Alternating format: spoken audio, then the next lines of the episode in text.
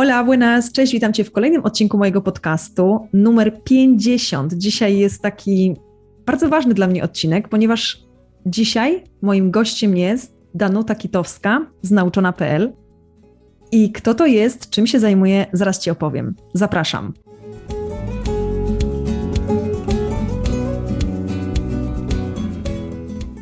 Cześć, mam na imię Paulina, pomagam innym komunikować się w języku hiszpańskim. Robię to 100% online i robię to po to, abyś to ty mógł wyjechać na swoje wymarzone wakacje lub po prostu kiedyś przeprowadzić się do Hiszpanii.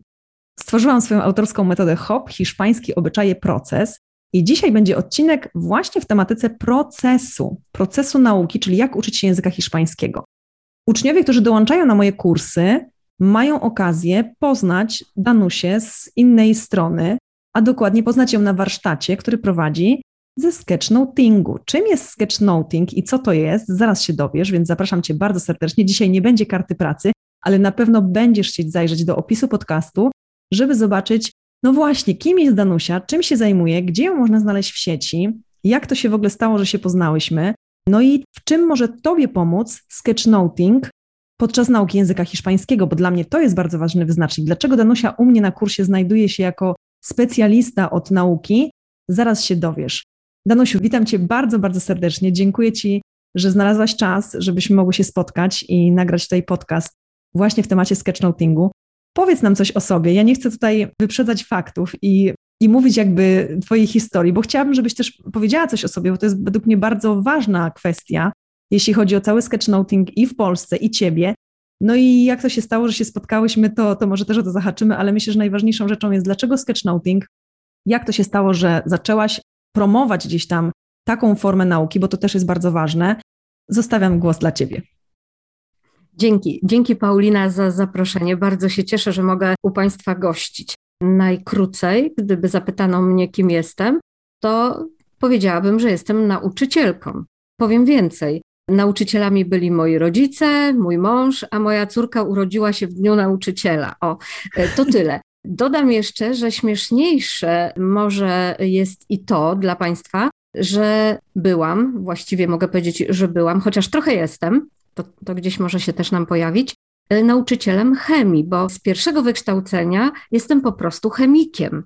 I ten mój rysunek, praca z obrazem zaczęła się już na lekcjach chemii.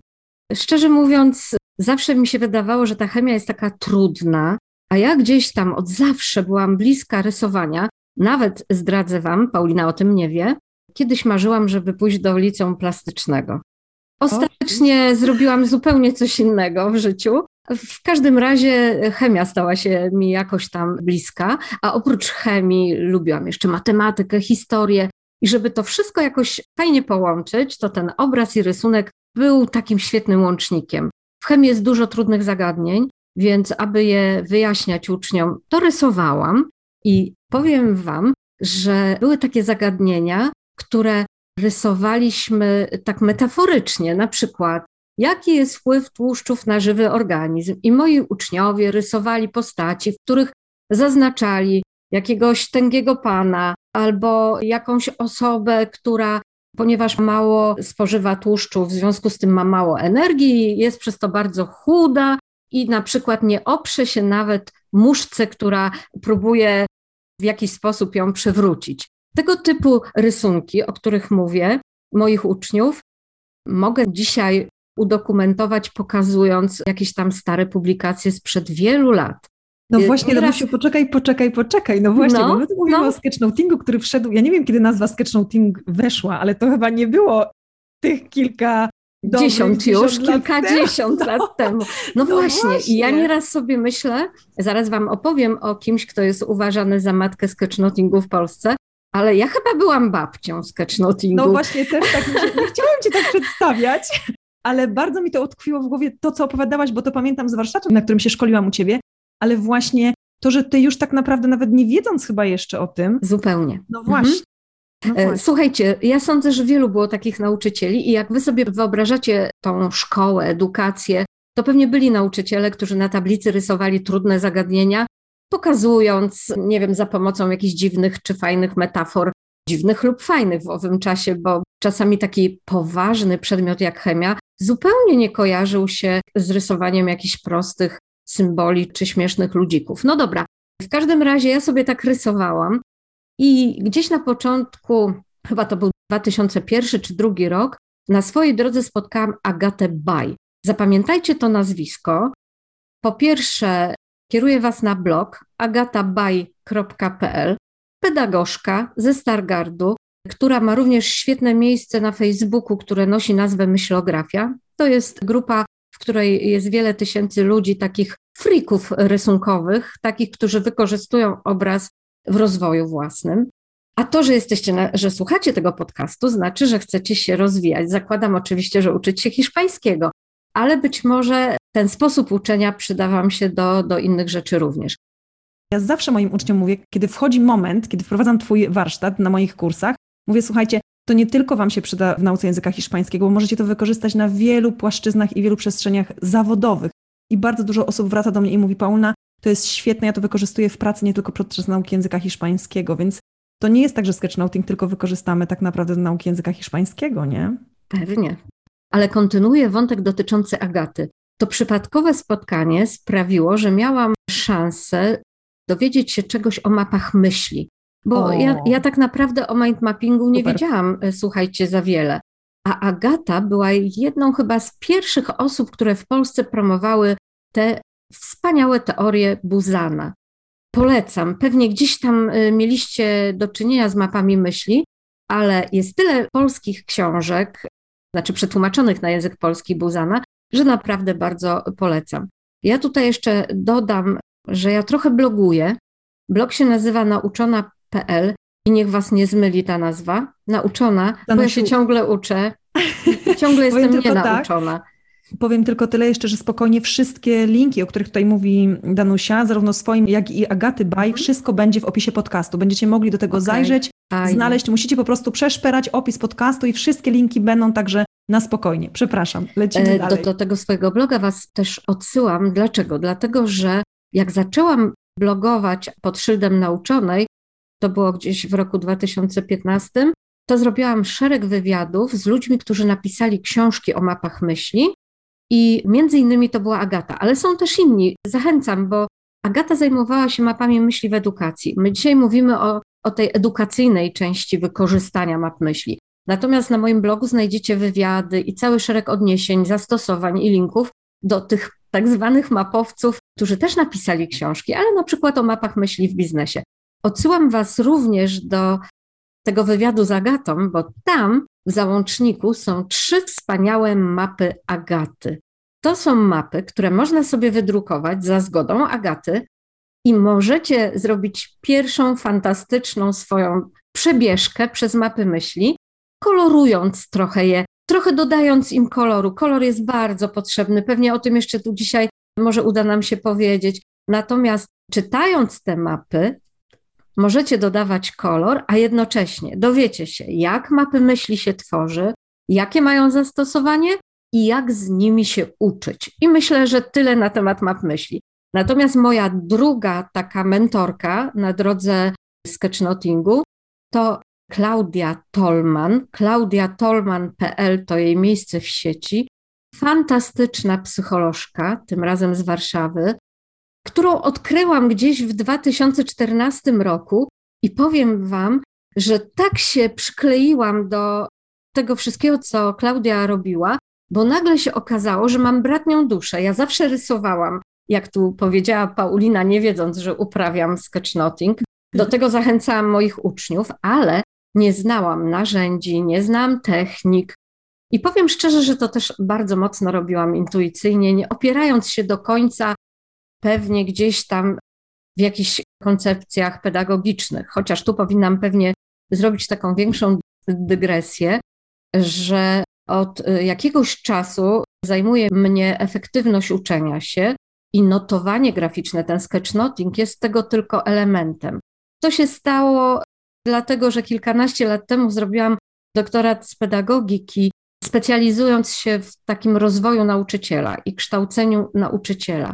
I po poznaniu tych technik, najpierw takich właśnie mind mappingowych, i biorąc ten swój warsztat, taki może dosyć nieudolny, bo taki amatorski, bez osadzenia w jakichś koncepcjach, ale za to oparty na bardzo dużym doświadczeniu, myślę już w szkole doświadczeniu, zbudowałam sobie taką koncepcję uczenia czy doskonalenia w tym nauczycieli. I tę myśl promowałam od wielu lat, ale jak poznałam Klaudię, to się zachwyciłam, bo zobaczyłam, że są fantastyczne narzędzia, że są świetne techniki, że mogę spotkać Klaudię oko w oko na jej szkoleniu, czego też Was również zapraszam.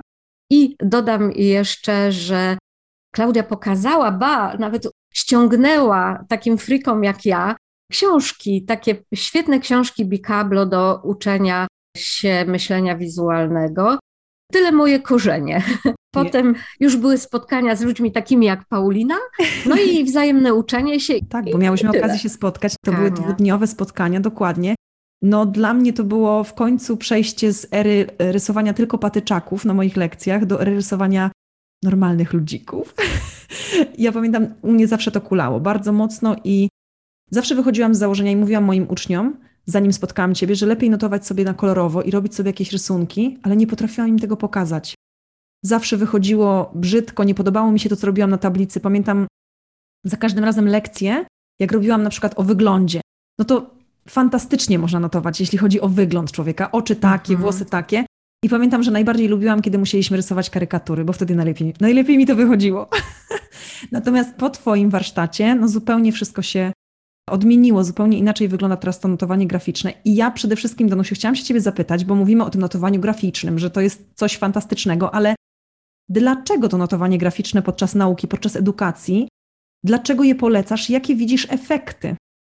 Okej, okay już przechodzę do tego meritum, ale pozwól, że, że jeszcze trochę odniosę się do tego, o czym mówiłaś na początku. Jasne, jasne. O swoich jasne. początkach, że z pewną nieśmiałością podchodziłaś do tego działania.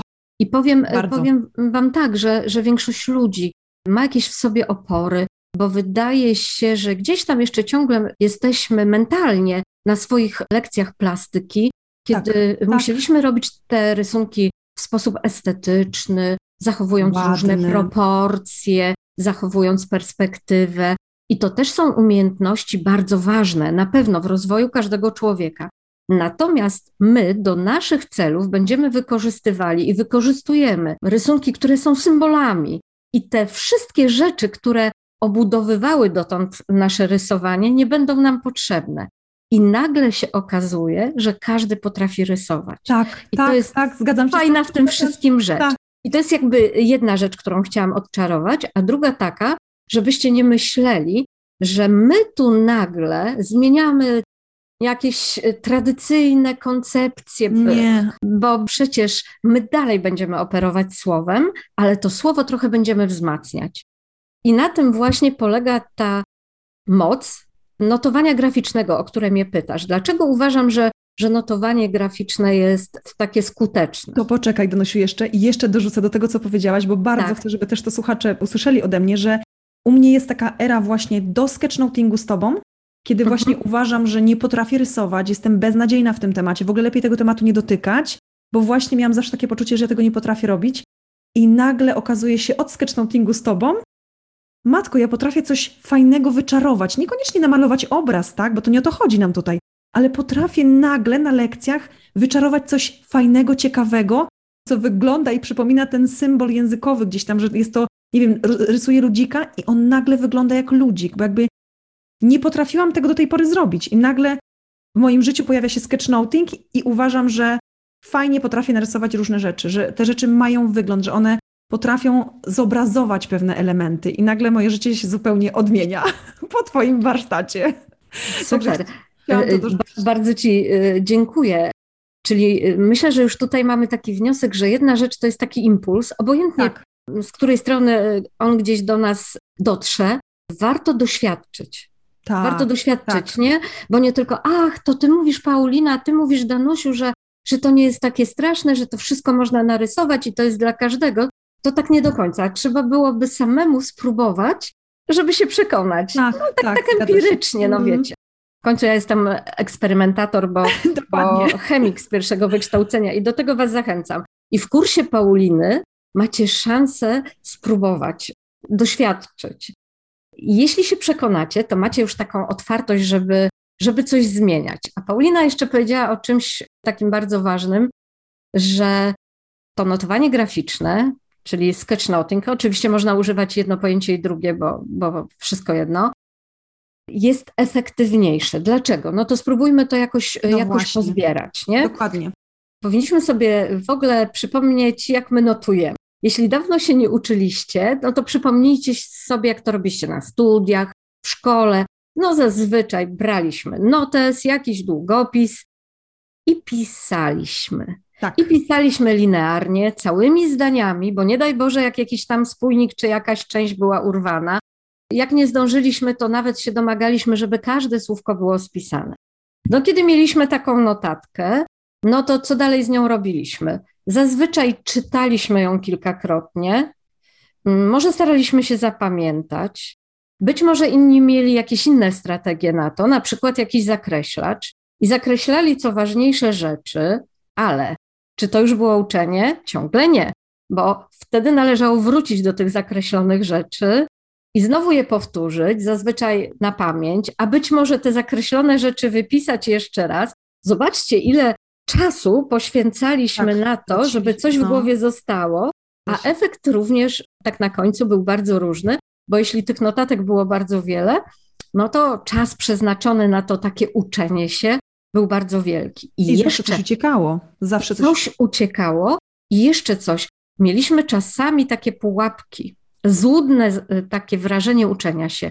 Jeśli przepisaliśmy z jakiegoś podręcznika albo z wykładu coś sobie na pięciu stronach, no to mieliśmy wrażenie, że się nauczyliśmy. A sami dobrze wiemy, że za dwa dni to już ho, nie ho, pamiętaliśmy. Niewiele z tego. To samo dotyczy zakreślania samego. W mądrych książkach piszą, że zakreślanie jest szaloną pułapką, bo my mamy wrażenie, że oto zrobiliśmy kawał dobrej roboty, a znowu w tej głowie nie za wiele nam zostało, nie?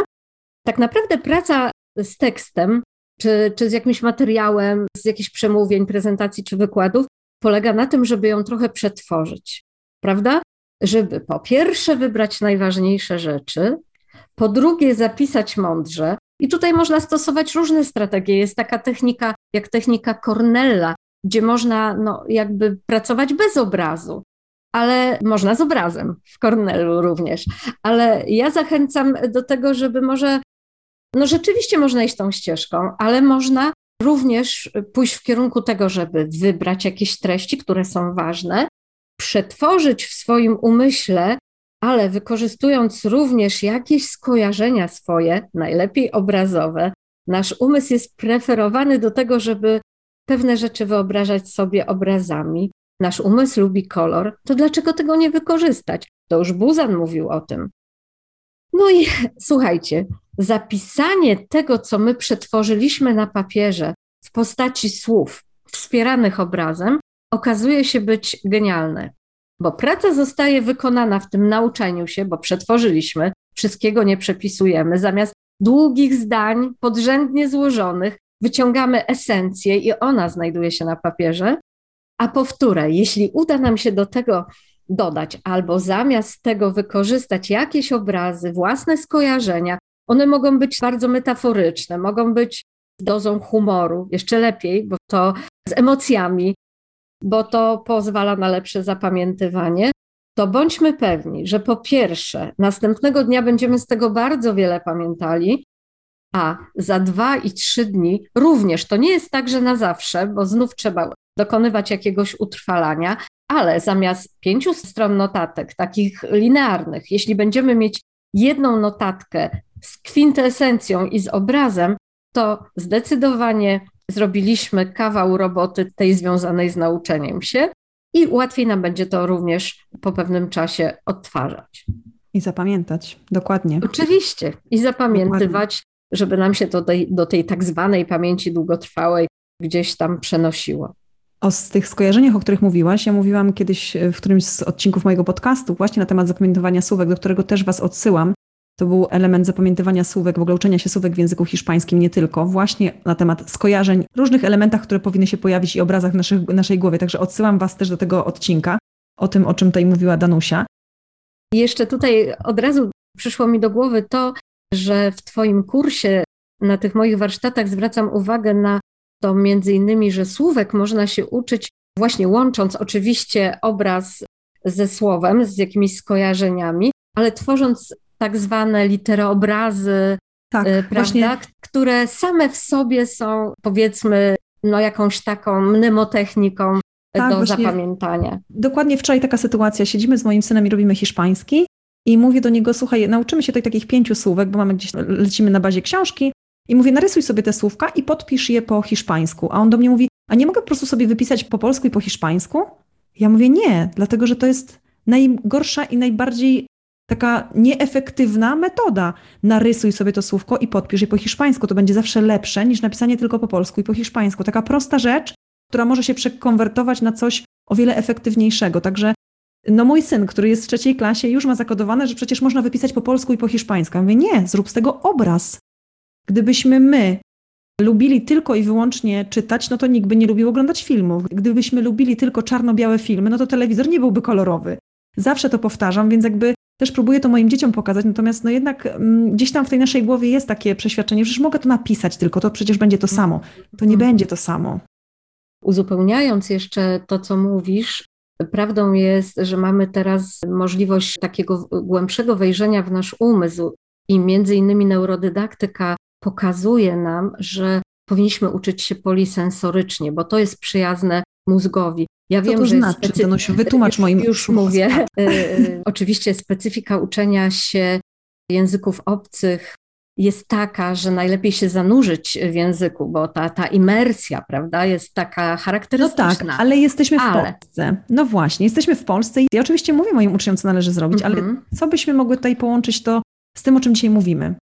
No, oczywiście pisać, oczywiście słuchać, oczywiście rysować, bo dzięki temu mamy kolor, rysować, obraz i też stym, sty, stymulowanie ale również, no oczywiście w Waszym przypadku jeszcze mówić, no, e, w Waszym się. przypadku, e, nie wiem, oglądać jakieś audycje w obcych językach, gdzie mamy i obraz, i słyszymy, i jeszcze może mamy podpisy, czyli dużo różnych takich możliwości do wykorzystania. Ale nawet nie ucząc się tylko języka, powinniśmy zgadzać się na to, że powinniśmy różne rzeczy robić, nawet właśnie dotykając ciałem, prawda? Podskakując, nie wiem, tworząc jakieś, jakieś rzeczy manualne. Także jest tutaj tych sposobów wiele, a my jesteśmy dosyć mocno skoncentrowani z jednej strony na tym, na swoich doświadczeniach, że tak się uczyliśmy, więc od zawsze, od nie? zawsze i tak mhm. nas uczyła szkoła a szkoła niestety trochę ukrzesłowiła uczniów, uczniów czy studentów, słuchajcie, jeszcze bardziej, nie? No niestety, niestety. No, e, mój trzecioklasista to wczoraj pokazał, tak? Mamo, przecież napiszę sobie po polsku i po hiszpańsku. Ja mówię, nie, synu. Dokładnie. No, więc niestety, no jest tak, jak mówisz. Nie będziemy tutaj wchodzić w ten temat szkoły, tak. bo to jest ciężki temat, naprawdę. Ja też nie Jasne. chcę, żebyśmy mhm. w ten temat wchodziły. No myślę, zostawmy to na boku. Natomiast zawsze możemy zrobić coś więcej. Tak ja zawsze to powtarzam. Szkoła szkołą, każdy z nas musiał chodzić do szkoły, ale zawsze możemy zrobić coś więcej i możemy właśnie gdzieś tam rozwijać się i iść w tym innym zupełnie kierunku, bo uczymy się języka hiszpańskiego, przynajmniej ze mną, dlatego że chcemy, a nie dlatego, że chodzimy do szkoły. Więc ja zawsze mówię sobie, jesteś tutaj dlatego, że chcesz, a nie dlatego, że ktoś ci kazał. Danusiu, będziemy musieli chyba powoli kończyć, ale ja tak. chciałabym na sam koniec. Wiem, że zostało bardzo dużo rzeczy jeszcze niepowiedzianych, mhm. ale ma to być takim troszeczkę mm, zapoczątkowaniem tego sketchnotingu, żeby was trochę popchnąć do tego, żebyście zgłębili wiedzę. Wszystkie osoby, które zostały tutaj wspomniane w podcaście, będą oczywiście wypisane linki. Będziecie tak naprawdę mogli poszperać w sieci i znaleźć wszystko, co potrzebujecie, bo dzisiaj tak naprawdę wszystko jest w sieci. Danusiu, to tak na koniec. Chciałabym Cię jeszcze zapytać, co jesteś w stanie moim słuchaczom powiedzieć na sam, sam, sam koniec, dosłownie, co mogą zrobić dzisiaj albo jutro po wysłuchaniu tego podcastu, co mogą zmienić, żeby zastosować jakąś metodę jedną tu i teraz, no i co w ogóle nam jeszcze polecasz na sam koniec, co w ogóle zrobić, żeby, żeby iść ten sketchnoting, żeby zacząć działać? Wiecie co, tak myślę sobie, że taka najprostsza rzecz to takie ćwiczenie, które tu już dzisiaj zostało omówione, żeby próbować uczyć się słówek poprzez wyobrażenia z obrazem, żeby sobie rysować, pisać czy rysować literoobrazy. To jest coś, co może Was przekonać do tego, że może jutro, może za dwa dni ciągle będziecie to słówko pamiętali, a na pewno będziecie pamiętali, kiedy upłynie jeszcze więcej czasu. Czyli takie ćwiczenie pierwszych prób z obrazem. Natomiast gdyby zainteresowało Was to na tyle, że chcielibyście spróbować robić notatki graficzne, to sugeruję te dwa miejsca w sieci, które Wam wskazałam, plus wpadajcie na nauczoną.pl, gdzie pokazuję, że można narysować, e, nie wiem, notatkę graficzną do e, uczenia się do egzaminu z farmakologii na przykład. Bardzo prosty rysunek i opisuję, jak pomogłam studentkom farmacji na przykład. I to jest myślę też fajna inspiracja. Natomiast ci z Was, którzy lubią uczyć się z papieru, to mam dobrą wiadomość. Jest już kilka książek w języku polskim. Jest książka Myślografia pod takim samym tytułem Agaty Baj. Jest książka Notatki wizualne Natalii Mikołajek, bardzo fajna też pozycja. I dwie książki Karoliny Jóźwik dotyczące myślenia wizualnego w biznesie. Wszystkie książki dostępne wszędzie i my je również Wam podlinkujemy tutaj, Dokładnie. żebyście mogli do nich zajrzeć. Super. Danusiu, bardzo Ci dziękuję. Czas nas już bardzo goni. Natomiast mam nadzieję, że każdy z Was dotrwa do końca, bo myślę, że warto, tym bardziej, że padło tutaj wiele ciekawych mm, elementów notowania graficznego, co zrobić. Jeśli dobrze słuchaliście, to tak naprawdę tych metod tutaj padło sporo. Przede wszystkim zachęcam Was do tego, abyście weszli na blog Danusi nauczona.pl. Tam jest kopalnia wiedzy, tam jest naprawdę kopalnia wiedzy, więc jeśli tylko macie chwilę czasu, to wskakujcie i szperajcie i zapraszam Was bardzo serdecznie do takiej nowej ery uczenia się języka hiszpańskiego poprzez notowanie graficzne. Donosiu, bardzo serdecznie Ci dziękuję za poświęcony czas. No i mam nadzieję, że moi słuchacze kiedyś napiszą, że chcą więcej. Mam nadzieję, że napiszecie i spotkamy się kolejny raz. Bardzo, bardzo mi miło. Dzięki Dziękuję bardzo. Ci bardzo. Dziękuję serdecznie. Do usłyszenia, do zobaczenia. Hasta luego.